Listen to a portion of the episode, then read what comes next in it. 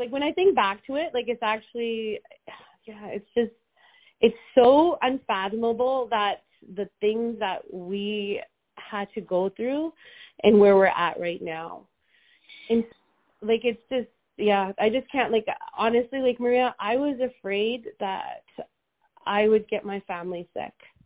I remember that I actually like, you know, I contemplated and actually like this actually was so emotional. I'm three tears because I was like to my husband, I'm like, if something happens, like these are my passwords sorry, I'm so emotional but thinking about it because you know you don't think about it because we just move on. Then that's what emerges, right? Like we come into, we go into a room, we try to save a life, and it's unfortunate sometimes we can't, and then we have to talk to the families, and then we compartmentalize, and then we go see the next patient.